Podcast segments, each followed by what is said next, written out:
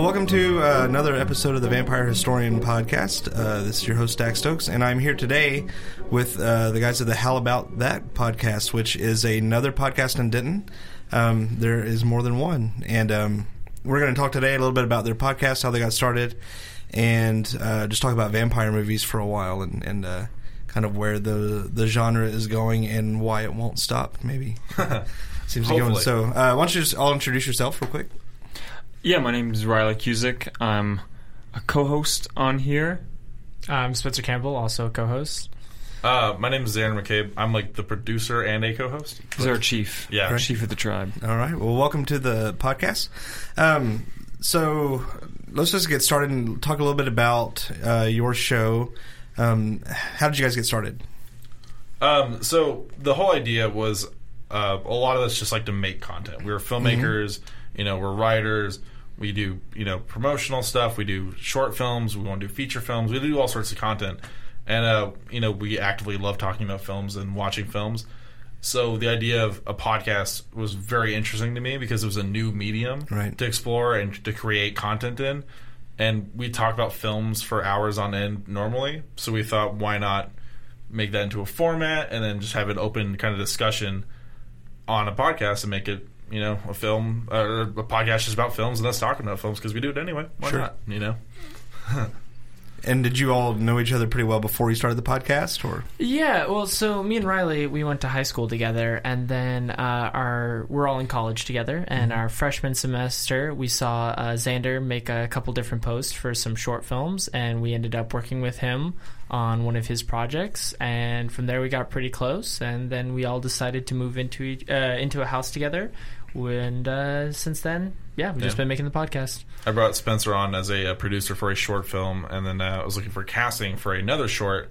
And uh, Riley applied to it. I did not give him the role, and uh, and then was like, "But there's this other thing that'd be awesome." And then you guys knew each other, which I didn't know, and then we kind of just became friends. We ended up uh, living together. Now we got this nice little bromance thing Yeah. going on. sure? Were you all into um, theater and film, like in high school, then too, and uh, or in performing, or were you just always interested in the other side of it? Yeah, I, I started theater when I was like eight with this little theater group, and the first play I did was Into the Woods. Mhm. Played the Big Bad Wolf, and um, I kind of stuck with theater for a long time, and it wasn't until I don't know. I always loved film, and it wasn't until high school when um, I think I really made the transition. I started focusing on studying that a lot more. Yeah, for for me, it was actually uh, when I met Riley. Um, like be, before, I wanted to be uh, a doctor, Mhm. uh, and I was doing a bunch of like uh, medical research stuff. you could have had a real job. I could have, I could have. Of Thank God it turned out differently. But um, yeah, I met Riley, and uh, he wanted to start a film club, and I helped him do that. And uh, then we tried to make a Did short the film. film club? Yeah, uh, but like, uh, yeah, it was just really fun, uh, especially production. I mean, uh, that that was the thing. Just uh, took me away. Most of it was just like a bunch of people who, with their own set of skills and experiences, coming together and trying to make something bigger than all of them and a culmination of all of them. And that was really cool for me. And yeah, so that's how I got started in it. Uh, for myself, I'd um, I'd always been like the kid some like early elementary school on that had like the camcorder and tried to make dumb videos with friends and tell some kind of story or make a joke out of something.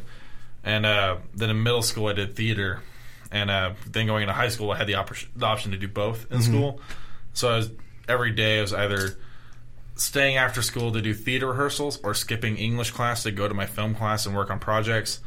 Uh, it was to the point where I almost failed out of high school because of the fact that I would skip class, not to go, you know, smoke pot behind the school like everyone else did, but just to go hide in the editing room and Sure. work on little shorts and things like that. Um, and that was always a that idea of creating something was always like the the, the appeal of it to me because even with like a stage show, you're still creating something for somebody to experience and to share a moment with. That was always my interest there. I do. I uh, I direct musical theater quite a bit. Um, so, but I, I don't go on stage if I can help it. I tried it a few times. I had to. Uh, um, uh, when I was a graduate student, I had to conduct on stage music in an opera once, and I had to be in costume, and I hated it.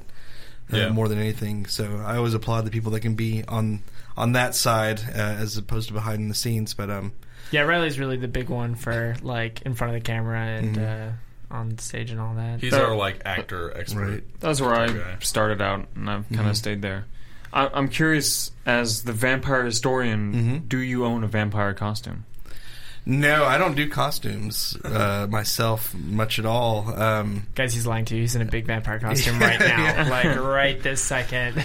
Uh, no, I don't. Um, you know, I don't even own a pair of plastic fangs. Now, my son has a vampire costume, um, much to my wife's uh, dismay. Um, uh, I keep uh, all of my vampire everything is at, is at work. Uh, my entire library, hundreds of books. I keep all of it in my office at work because it's not supposed to be in the house.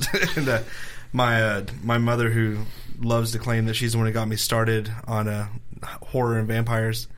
Um, you know, she probably is the one who introduced my own kids to, to vampires too. Uh, so, but no, I, I don't. Uh, I I don't. I probably haven't dressed up as a vampire since I was about eleven or twelve, and that was that would have been Kiefer Sutherland from the Lost Boys, probably. But um, other than that, no, I don't. Uh, I, I I find that lifestyle pretty interesting, and, and actually, that's what we call those people. The ones who dress up, we call them lifestylers. Uh, Yeah. In the in the in this world, and uh, um, you know, they're not necessarily larpers, although a lot of them are, and they're not necessarily the people who think they're vampires, although some of them are.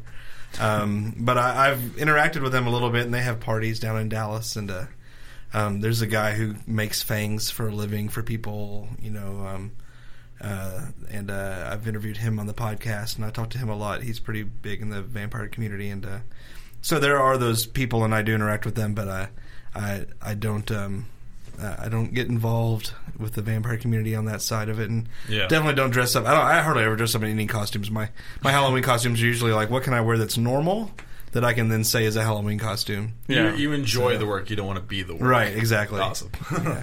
The last big Halloween costume I did was I carried around a stapler and said I was that guy from Office Space, Milton. you know, and I was like, they took my That's stapler. awesome. Yeah, I wore a tie, and I was like, it's a normal outfit. So. You were Dracula Spencer from I was. last Halloween. We Yes, went, we I went was. as the Universal Monsters, and Yes, Mhm. for one of the days I was Dracula, and for one of the days I was a sexy sailor. So you know, like pretty pretty on par with the same Mm, I mean- kind of themes. Paul was that thing of Dracula taking the boat to London. Yeah, You know? That's no, true, I was I was, yeah. I was his chauffeur. chauffeur. awesome. So, um, when you guys started the podcast, was it a big learning curve, or since you already knew a lot of the technical stuff from film, was it pretty easy to get started? I think um, I think there's been a pretty steady progression in the quality of content that we've made. As far as like actual things that we've learned in it, though, like I felt like it was more just like. Uh, yeah, it was just more like over time we just got better and better at it, but it wasn't like there were things we needed to like fix right away. Like we didn't have any like glaring problems at the beginning of it.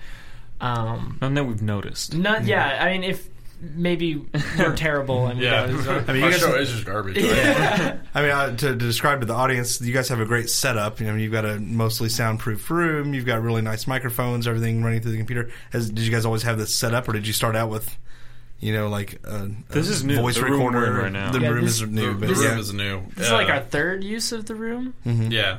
Uh, I like yourself. I do music as well, Mhm. and uh, a lot of starting out with music was uh, for me was you can't afford to go to a studio. So whenever you had a band, you wanted to record a song, Right. it was buy the hundred dollar interface and a couple mics, and then try to set up the room where it didn't sound awful in parents' garage kind of thing, and hit some drums and track it and mix it and make it kind of even. So it, to me, it was the exact same kind of idea, you know. So we just use a little four channel interface, a couple cheap mics on stands, throw in a pop filter so it doesn't sound like we're like punching you in the face or trying Sure. to use the letter P, you know. And um, this this room that we kind of you know set up recently, the whole idea of it was like half of it's just moving blankets, you know, from doing like short films.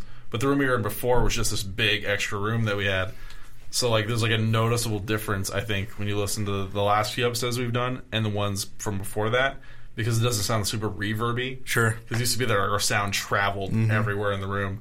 So the idea of just we're in a smaller room now, so that's like really it. But beyond that, it's just like, it's a ping pong ball Yeah. table, you know, Yeah. bought from Walmart, you know. I think most podcasts progress like that. I mean, Yeah. my first microphone was a condenser mic, and I recorded the first episode like one o'clock in the morning, You know, when I was like, everybody's asleep, and Yeah. this, but you can still hear because it's a condenser. You can still hear my dog breathing like halfway across the house Oh, because yeah. it's picking up everything. So I went to I actually went to a podcasting conference, and that's when I was like, you should get dynamic mics and you Yeah. know all this kind of stuff. And I was like, oh, let's get this whole, you know, and changed my whole setup about. In, you know, three or four episodes in, and I've got this friend who keeps telling me like, "I hope your sound quality's gotten better," you know, every time, and I'm like, "It has." Yeah. You know, keep listening. I think I think one of the improvements we've had that isn't sound related and that a, a lot of our audience doesn't get to experience is the lights actually work in here. Oh yeah. the, the other room we, there were no lights, and then like for a brief period of time when the lights did work, it felt like it was haunted in there because it like was they would just flickering flicker. going off. Like only when we're doing the episode though. Mm-hmm. It started affecting the power that went to our mics and everything like Right. that. Yeah, so It used to be just a sad lamp on the ground.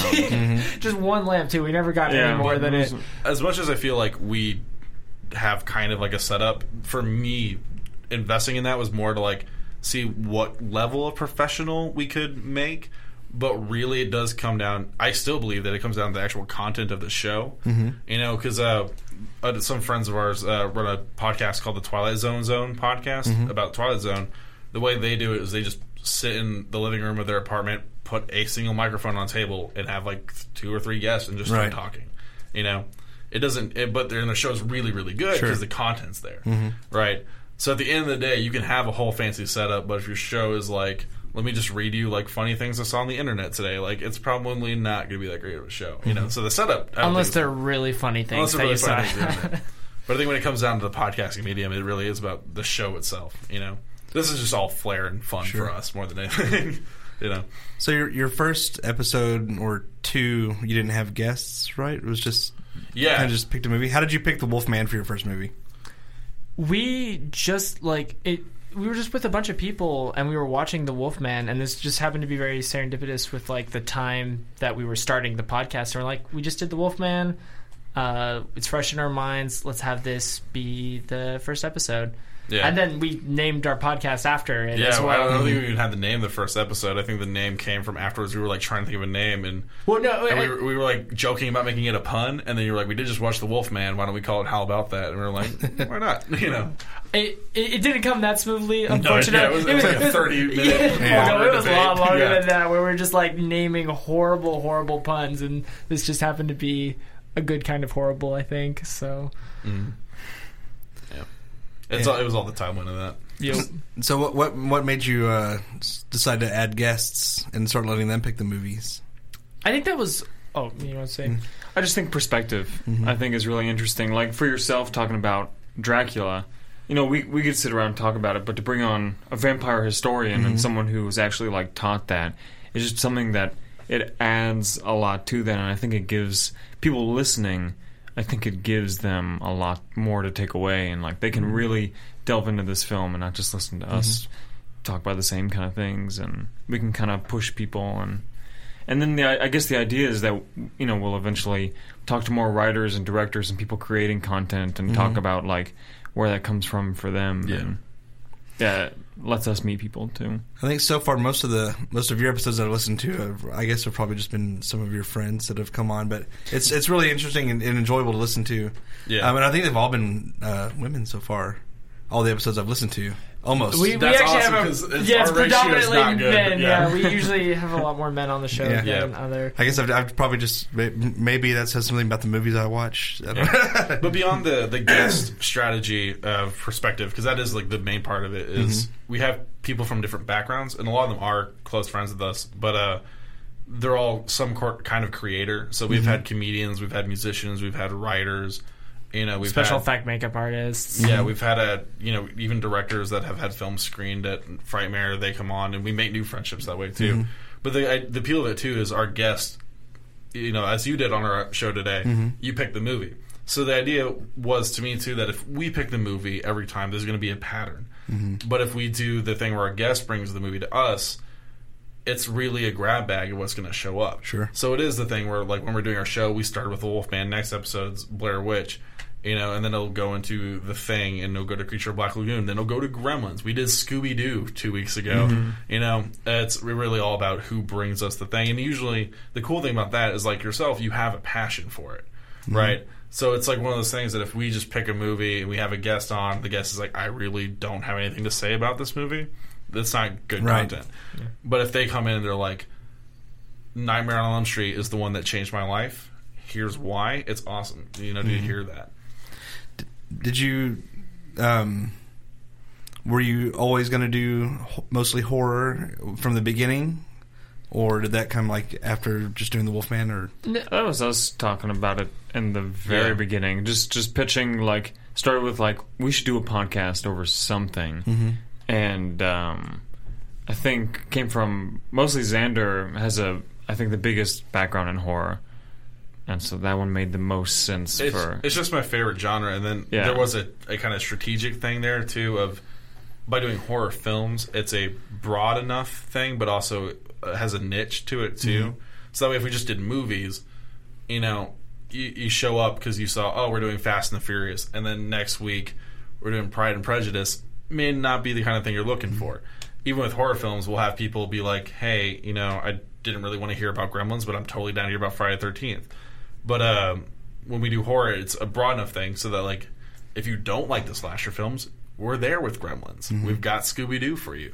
You know, we've got Dracula. You know, but uh, you know, but it's also like a narrow enough thing, or broad enough where everyone can be there, but narrow enough that it's not like you have no clue what to expect. Sure. I think also that what you get with it is, uh, I think horror uh, genre is kind of like um, thrown away a lot in the mainstream as like uh, a genre that doesn't really uh, isn't really considered to have a lot of merit to. Um, and I think that there is a lot to talk about with it, and a lot of uh, different perspectives that uh, come with that. So it's uh, interesting to like be able to talk about it with people who are way more involved with that culture than us, and then talk about it with people who are less involved but still have that uh, entry point. Because everybody has an entry point with the horror genre somewhere, and uh, it's just like a nice diffusion of like what everybody gets from the horror genre.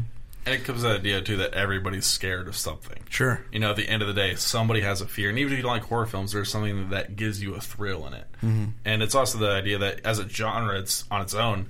There are like cohesive themes. Action movies that are like the same tropes, but not necessarily the same themes throughout every action film. uh, you know, and I think a lot of horror movies are actually more believable than Fast and the Furious anyway. So it's, Yeah, Yeah. yeah, that's Especially true. the I'd later ones, yeah. Those are the those are the the last two have been the most unbelievable movies I've ever seen in my life. I'm just I'm waiting because like they've got more coming, and I'm They waiting do. for them to go to space. Like that's that's what I'm expecting. Like the amount They of took Friday ridiculous. the Thirteenth to space. They'll That's take true. Fast They- and the they took Furious. Drac- I hope so. They took Dracula to space too, Yeah. and Dracula three thousand, which has nothing to do Wow. with Dracula two thousand Yeah. or anything. I think Udo Kier actually is in Dracula three thousand. Um, awesome. to bring that back, so uh, let's talk a little bit then about um, you know where vampires fit into the horror genre, and um, maybe uh, to start off, like what are your kind of favorite vampire movies, if you have one, or maybe you don't like them at all. I don't know. Um, a very big game changer for me was Nosferatu, because when I first kind of became interested in film as a medium, um, the teacher that I had in high school very much directed me towards old filmmaking techniques, going back to like the Kuleshov effect and very early tricks of cinema. And one of the first scenes I ever, I think I can remember, like really looking at as an from an analysis point is the scene in Nosferatu where you have the doorway. We cut back and forth to the door, and how that use of the cut creates the horror in that scene. And uh, for me, Nosferatu uh, not only is like a really good film and I really enjoy it, it very much influenced my way of thinking about film. I actually have a tattoo of Nosferatu on the back of my leg. As my other legs, Alfred Hitchcock. Those are like the two things that me like blew my mind. That were like, oh, this is what you can do with this medium. You know, And Yeah. that's that's such a you know that's such an important movie um, that we're not even supposed to have because Yes. it was supposed to have been burned. You know, because again, uh, that since they weren't in America, it was copyrighted, and uh, you know, um, Murnau had to change all the names of the characters and still lost the lawsuit and was supposed to destroy all the copies. And two two different versions survived, and I think one is 19 minutes longer than the other. Um, and there's so many different. Uh, um, versions and soundtracks, uh, and um, the newer versions actually changed the names back to Dracula um, i- in the in the text on the screen. So that's uh, yeah, that's still, and then and then of course it was remade, um, you know, in '79 um, with Klaus Kinski, Yeah. and uh, where they actually hard. called him Dracula in that one too, and um, Yeah, it's, it's such an important movie, and I think most people, a lot of people, still say it's the scariest horror movie to some people ever Yeah. made. You know, even though it's silent and there's no blood or anything like that, but uh. you And I know, think that's part of the I, I charm use of I it, use the too, image yeah. of him of the shadow on the stairs. I use that for all That's- kinds of stuff. That's you what know? my tattoo is of. Is Yeah. that silhouette? What about you two? Um, I don't know that there's any movie in particular, but I do like what uh, vampirism uh, has done for the horror genre as a whole, especially when you get into like the time period of the romantic vampire. Um, that has definitely big been a big influence on sexuality in horror films and like exploration of uh, like this combination of like uh, gore and horror with uh, human sexuality, and uh, I think that it's made a lot of uh, interesting uh, commentary and psychoanalysis for film, and I, I think that's like I I have a lot of appreciation for that coming from this. Well, those have always been, you know, intertwined. I mean, you can't get much more intimate than, you know, exchanging blood like that, and so Yeah. it's always been entwined with, you know, sexuality in, in many ways. And again, the the stories themselves, um, you know, the before predating Dracula, you know, Carmilla's a story about a female vampire who's in love with another young girl, and uh, you know, that's that's gone on to create a whole separate genre from Dracula of uh, of movies too. So it's it's always been intertwined. Um, except for in in the Lugosi version, I, I would say it's about the even Nosferatu you, you, has has a little bit of that admiration, but you don't really get a sexual vibe from Bela Lugosi in many ways. Uh, some people might, but uh, I don't when I watch that version. Yeah, no, it's, it's, it's Yeah. not prevalent throughout all of it, but I definitely think uh, there are those movies that like more directly address it, Mhm. um, Oh, for which sure. yeah uh, plays into a lot of more modern horror films. I think it's also the aspect of the like the idea like the gothic imagery, right? It is very regal, but it's very dark. It is like the taboo, right? It is very much in the case of like Dracula. It's the house on the hill, the space you're not supposed to go, or you know the villagers say don't go there. It's very you mm-hmm. know there's you know it's just Count Dracula's up there, but we don't know something's up, but we kind of know something's up. Don't do it. You know, it's the it's the taboo. It's the secrecy. It's all the dark imagery that kind of adds to that the sexual kind of aspect of it too. Yeah. Sensual more than sexual. Yeah. Yeah, I, I think for me, I distinctly remember my dad sitting me down and having me watch The Lost Boys. I think that that was probably a big one for me, and I, it was kind of the coming of age gram, or vampire film that I saw. And uh, coming of age films and like James Dean stuff was always something that I really loved, and so that that kind of introduced me to the genre. And since then, I've really liked it. I, I um, I think I especially like Thirty Days a Night. That was another one that really resonated with me. But uh, yeah, that and The Lost Boys. And a girl walks home alone at night too is the one you've been raving about. Yeah, that was that was a, a newer one, but um, Girl Walks Home Alone at Night I thought was a really fantastic modern vampire film. Yeah, that one, um, Byzantium, and uh, o- Uh, you know, Only Lovers Left Alive, and then probably Let the Right One In. Mm-hmm. Most people are saying now are those those are the four best vampire movies mm-hmm. ever made, and that's probably more of along the idea of yeah, a well made film with good storyline and Yeah. good filmmaking and the art part of it. You know, and in a lot of ways, they're not even really that big of vampire films. I mean, sometimes they don't even, you know, kill anybody Yeah. uh, in, in those things. So they're, they're all they're also different, but those those four especially get talked about quite a bit. Um, you know, uh, and there's the in the Korean film Thirst um, about a priest who becomes a vampire. Um, those are kind of the big five modern vampire movies that are supposed to be the the the best. Um, the Lost Boys is what got me started on vampires. Period. Was it really? Um, I mean, I was I was the perfect age for that uh, when it came out. Um, perfect age back then. Today, it's it's not a movie that I would show my own kids the same age. But you know, the '80s were quite different, and we watched Yeah. everything back then. Um, but that movie really kind of changed it, and it's such an important uh, film in general. It, it was the first kind of vampire movie to feature you know younger vampires. I mean, Near Dark was before that it was a little bit different. This one actually kind of romanticized the vampire. You know, it's, it was cool to be a, a cool young vampire on your motorcycle, and you know they were all. Kiefer Sutherland was 18 when he made that, 18 or 19 when he made that movie. Um, and uh, it's the first movie of the Coreys. You know, it's, it's where the Coreys met uh, and started off their whole line of '80s movies. And um, it's uh, I don't know if they're going to do this TV show they keep talking about, but they're supposed to be making a TV show of it finally.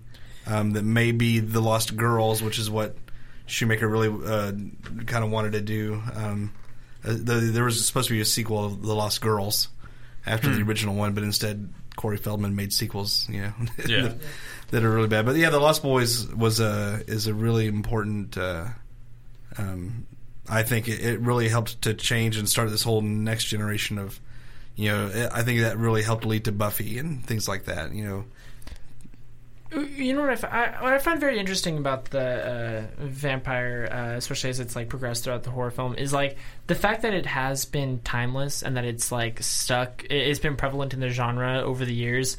Um, we've gotten like a lot of really interesting iterations of vampires. Like we've had like uh, comedies, we've had horror, we've had action, we've had like a whole bunch of uh, different variety.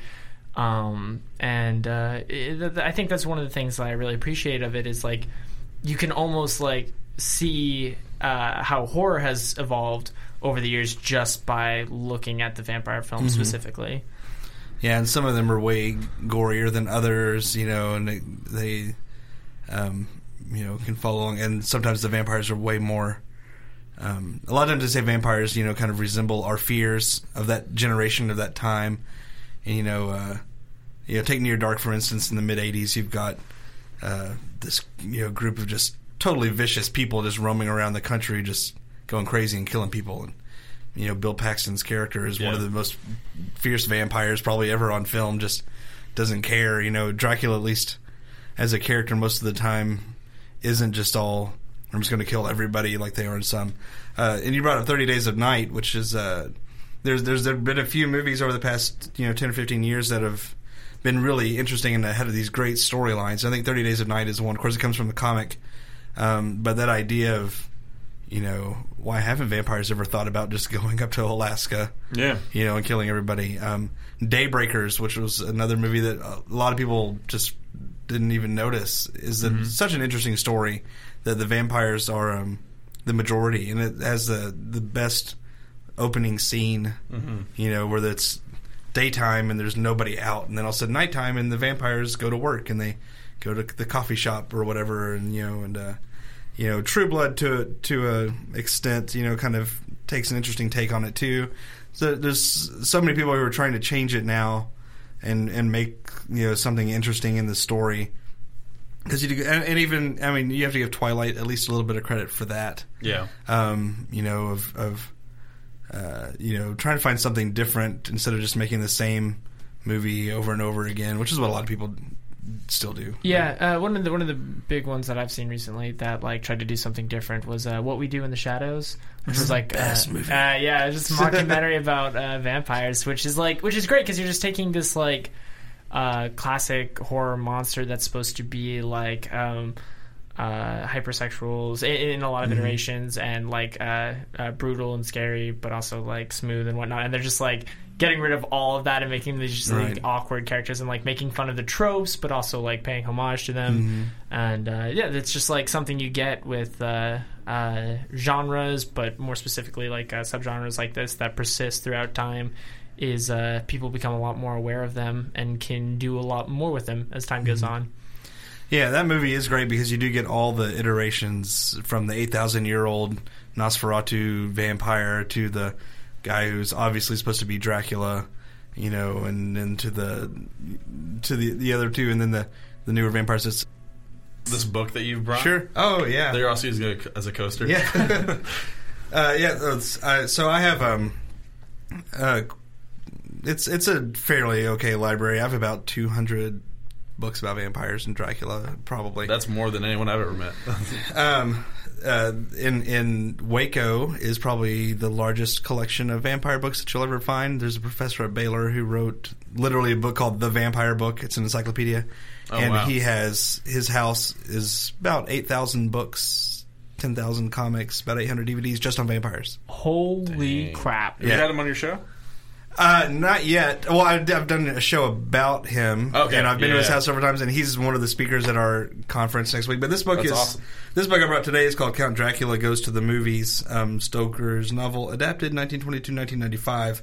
Um, and I brought it to, and just in case I wanted to look at some dates or Yeah, anything. yeah. But it's uh, um, and and we just previously talked about uh, on on your show Bram Stoker's Dracula from '92. This author hates that movie, and um, if you want to hear something really funny, it's uh, here's a direct quote. Um, Bram Stoker's Dracula is a wretched movie, truly deserving of everyone's contempt. Um, it is a deeply frustrating film because, despite its close adherence to the novel and most of its particulars, uh, despite the large budget, enormous amount of talent that were invested, the result is an overlong, confusing film in which virtually nothing works from beginning to end. And, uh, I disagree with most of that. That's a pretty brutal, Mm-hmm. Yeah. brutal review of that. it, uh, it's uh, but you know this kind of goes through. It's just it's one of several movies I uh, books I have about vampire film and uh, Dracula movies, but uh.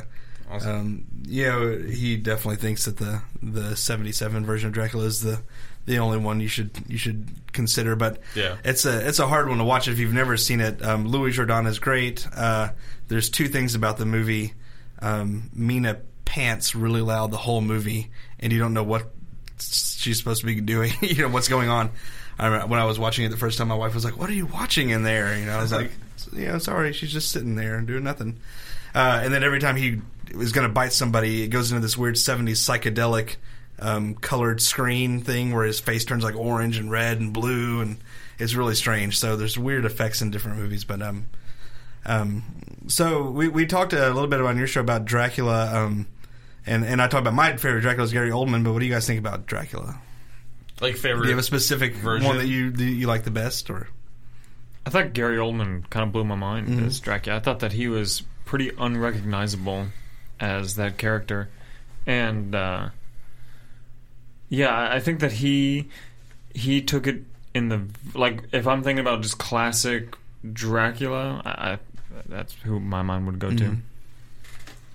Do you feel like that's partially because of the actual performance that he does? Because Yeah. I mean, you're I, I think his acting guy. performance is just really good. Yeah. Yeah. like the fact that he he was talked with some like singing lessons just to lower the octave of his Mhm. voice to speak for that thing, and just the amount of work that he put into that, I think, is more than Yeah. any other Mhm. actor has put into that Right. performance. And so many people, I mean, with him and everything, you know, sometimes I'll tell people uh, it's it's hard to tell Gary Oldman anything. I show my music students sometimes the Immortal Beloved where he played Beethoven, Mhm. and they're like, "Who is that?" And I was like, "It's Sirius Black," and they're like, "Oh, hey, well, that's Sirius Black." And I was like, "He was also Dracula." Before they're like, "No way." Yeah. It's it's you know he does such a good job and.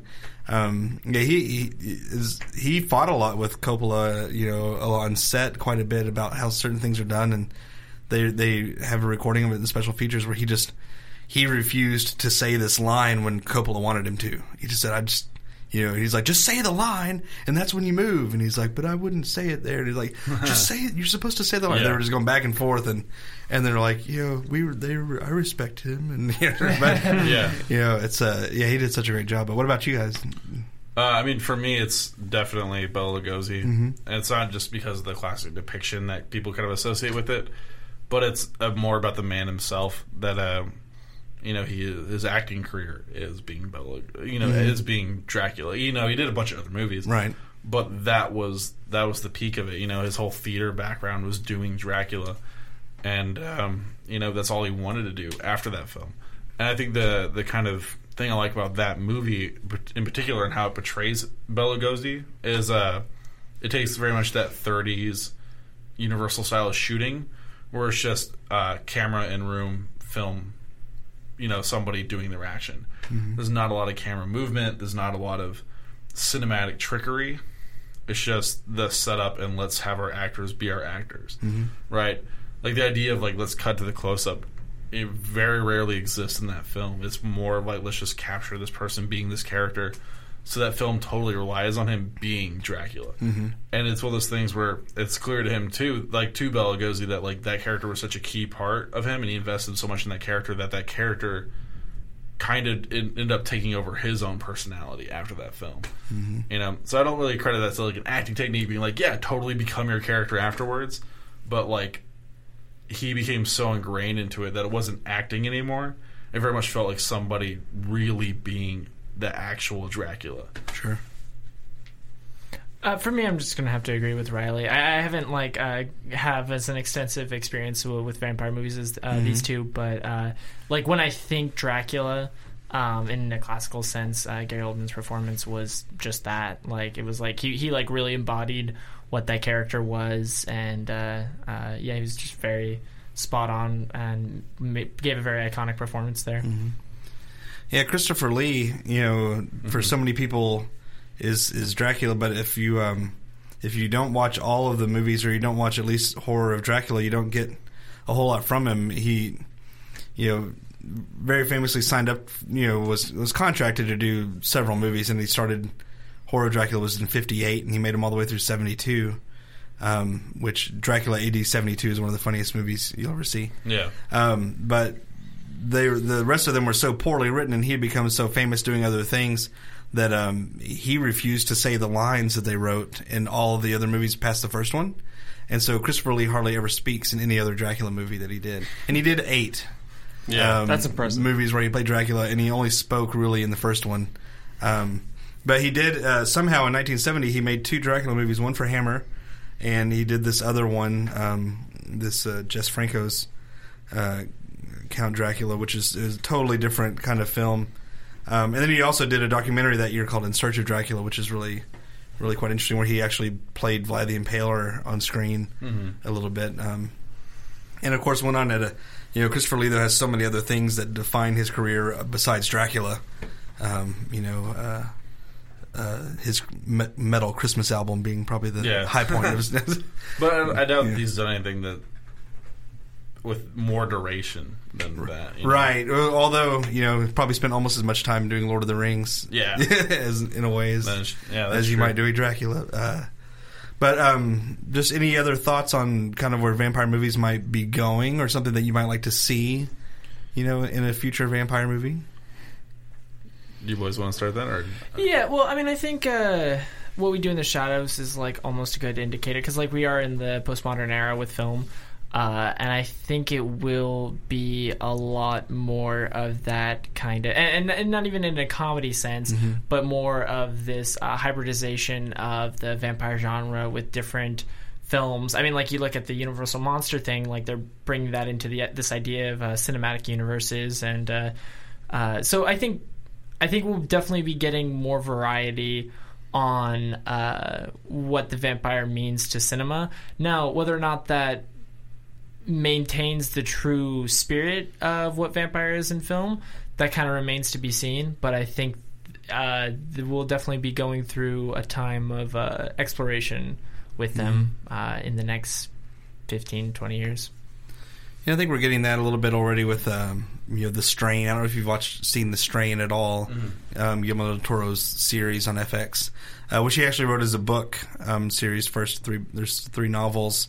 Um, but you know he's totally exploring a different kind of vampire and, and vampirism as a medical, uh, as a disease that's passed on through, um, you know, these little worms and things like that. And uh, um, but that, that hasn't always, you know, that's not totally new. Even in uh, again in Near Dark, um, they cure the vampires with just blood transfusions.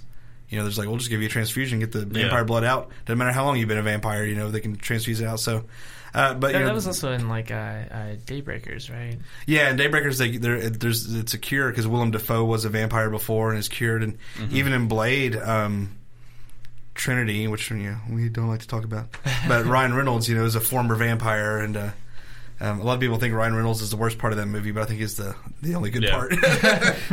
um, but it's kind of a pre Deadpool Ryan Reynolds uh, acting and.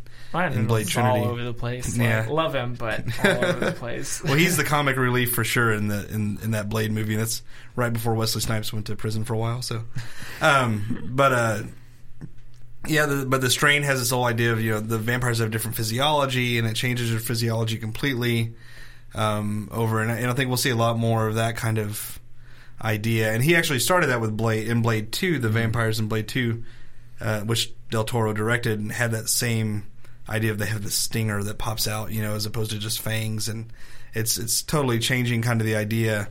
Um, and of course, today we have psychic vampires, in which in, in real life, yeah, um, these people who who claim to be psychic vampires, and uh, there's emotional vampires, and there's there's so many different ways that you can you can take it. But I do like a lot of those films like Daybreakers, like Thirty Days of Night, that are changing the genre. And Thirty Days of Night went back to that just focused vampire. They're just there to kill everybody. Yeah. Yeah. They don't care about anything. They're not they're not looking for romance. They're not looking to be friends. They're not trying to fit in and go to high school for the 80th time or Yeah. Well, and, and, and think think about something like what you were mentioning with the strain is like this idea of uh, we're definitely in an age of technology, and so I think that will also uh, uh, kind of. Uh, work with the vampire genre as well because like there's this idea of being stuck you know uh, in the same time period because like a lot of like vampires you see on screen are the same as they were uh, when they were first turned like not not just physically but like emotionally as well um, and so it's going to be like this idea of the old world conflicting uh, with new technology that I think we'll be getting a lot more with, and I'd like to see a Black Mirror vampire. that'd be pretty cool. I crossover. kind of disagree with the the it being based on technology because I feel like the the charm of the vampire is that the old world other. So what we may see a lot of is the the breaking down of technology and a different rise of a different power. Same kind of thing that you have with like the Walking Dead kind of things. Is it's an apocalyptic thing. Like everything was fine. We had all these great resources. What if we get those all stripped away? What do we have left? We have this primitive, old world kind of mentality. As for the like, that's where I think vampires. I think it can really go anywhere because we have so many different creative people making creative choices that it could go in that direction. That you were talking about Spencer with Well, yeah, that, that- that's more what I was going with. Then, But I do think the thing that will legitimately, like, I, I, I almost fully believe, like, no matter what will happen, is the actual story of Dracula mm-hmm. will not go anywhere. Because for 120 years, that has been such a prevalent part of culture. And there's been reiterations of that every 10 years, like, almost on the dot. Sure. So while it may not be the idea of, like, oh, let's retake vampires and put in a new setting, that actual story, there are certain texts that are I hate the idea of like classical text, but like our universal text that everyone knows. The idea of like Moby Dick and mm-hmm. Tom Sawyer, these kind of storylines are so ingrained in the basis of our culture that so much of new culture are based around these stories. And I think stuff like Frankenstein and Dracula, there's qualities of that that are so prevalent everywhere that a retelling of the story just as it is will not go away. Because even as like the idea of the vampire story, mm-hmm. like the idea of vampires the shift, the shape shifting man, mm-hmm. right? That's made the deal with the devil. Like that's a thousand and thousand year old story Right. that just always takes on new forms. But really, at the root of it, it's the same story. Mm-hmm. Yeah, I think that you know, you know, say the Anne Rice TV series, which come up, could could do a really good job of combining all those things. Because if it's set in modern day, and that's you know, and uh, her character, that's how he he kind of goes through into the modern day. I mean, at the end of Interview with the Vampire, you know, he's a rock star, and that's where Queen of the Damned, which is Yeah. I've only it's such a long movie, I only watch half of it. um, kind of goes, but uh, you know, it could totally go there. And we see, you know, there is technology if you take like Blade Two or Daybreakers, where the vampires are very technologically advanced and they have their farms, you know, where they're farming the humans, like in the Matrix. Yeah. You know, almost they've that's how they've got it kind of set up. It's a it's a common thing. So some or, or in Underworld, I mean, they're old world, but they're also technological. You know, they're Yes. this Yeah. they've got kind of both um, uh, ideas going. Um, and I, you know, I don't know if those movies are ever going to stop either. Yeah, They Yeah. probably should. The Underworld franchise. Yes. No, it's not stopping. I saw I'm the- a big the- fan of Kate Beckinsale. Oh, yeah. more Kate Beckinsale the- in life. this this last one, I don't know. You know, it's just kind of like, oh Yeah. right, there we go. No, they're, they're not that great, but Kate Beckinsale's amazing. I'm great. I'm fine with her being everything. right. So, um, so yeah, so I just appreciate you guys being uh, being here or and allowing me to come in. Yeah, so, thank you for being on our show Um, as well. Everybody should uh, definitely listen to both uh, both episodes on. Um, uh, They are different, Yeah, to they are different. How about that? We talked just about Bram Stoker's Dracula by Francis Ford Coppola. Um, the uh, or Francis Ford Coppola's Bram Stoker's Dracula. Yeah. You can get all the names in there. Gotta squeeze them all Um, And uh, know, so it's uh, two very different shows, and I encourage everybody to listen to the Howl About That podcast. And um, you know, to other podcasts in the area. I found out about you guys actually from the fact that you were on the Macabre cast very briefly, and I had met her the same day. Yeah. But I was there right before that, and uh, um, didn't actually get on her show, but she was recording. But um, Oh yeah, we had a We- we, had a double. Take, guys- uh, I- I heard yours, yeah, I heard that. drop got dropped out. but when I saw it, she said something about, oh, there's another podcast in the area, and I was like, well, they're in Denton, I'm in Denton, we should Yeah. get together, you know. I'll So- say beyond uh, there's beyond the podcast that like we are involved in because Mm-hmm. there's a, a couple others that I do work with that are just friends of ours.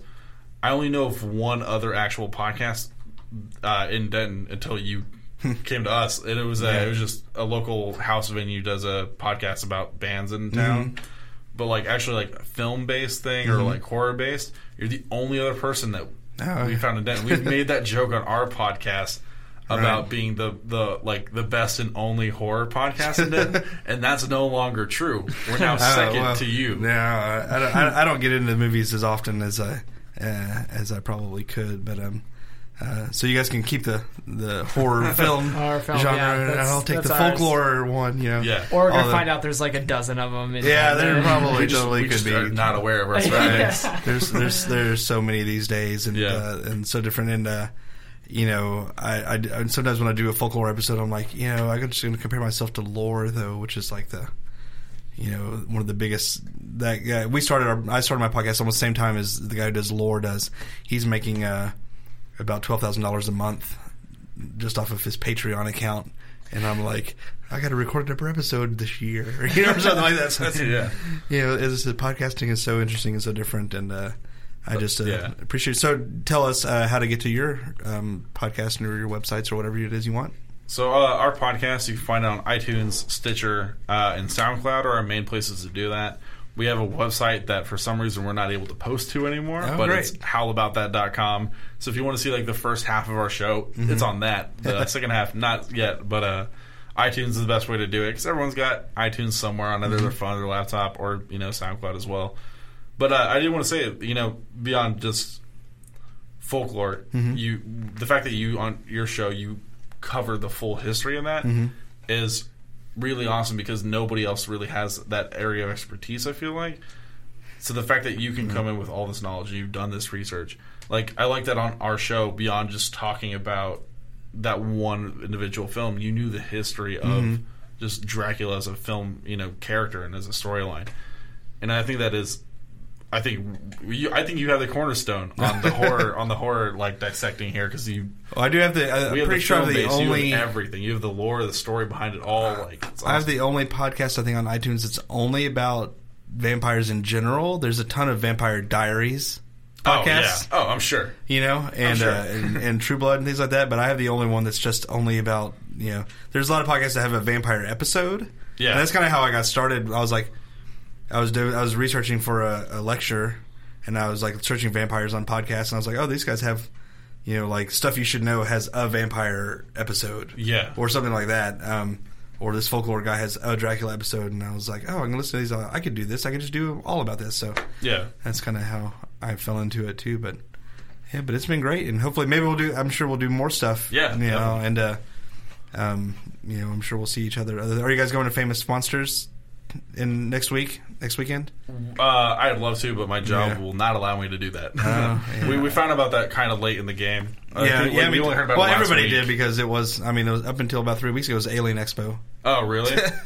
and then Famous Monsters took it over, and it's uh, I only it's still not really even week. about monsters. Yeah. It's you know Star Trek, uh, the lone gunman from X Files, but they've got Boris Karloff's daughter, so that's where they're getting the famous monsters, and they have the guy from the Creature from the Black Lagoon, uh, the actual actor oh, wow. who's That's awesome. must be very old. yeah. Uh, is going to uh, be there, but yeah. So uh, everybody, that's going on Famous Monsters. But um, come to the World Dracula Day first. It ends right before Yeah. the Famous Monsters convention starts. So Perfect Um, time. but you do can find that, but, both uh, the same day.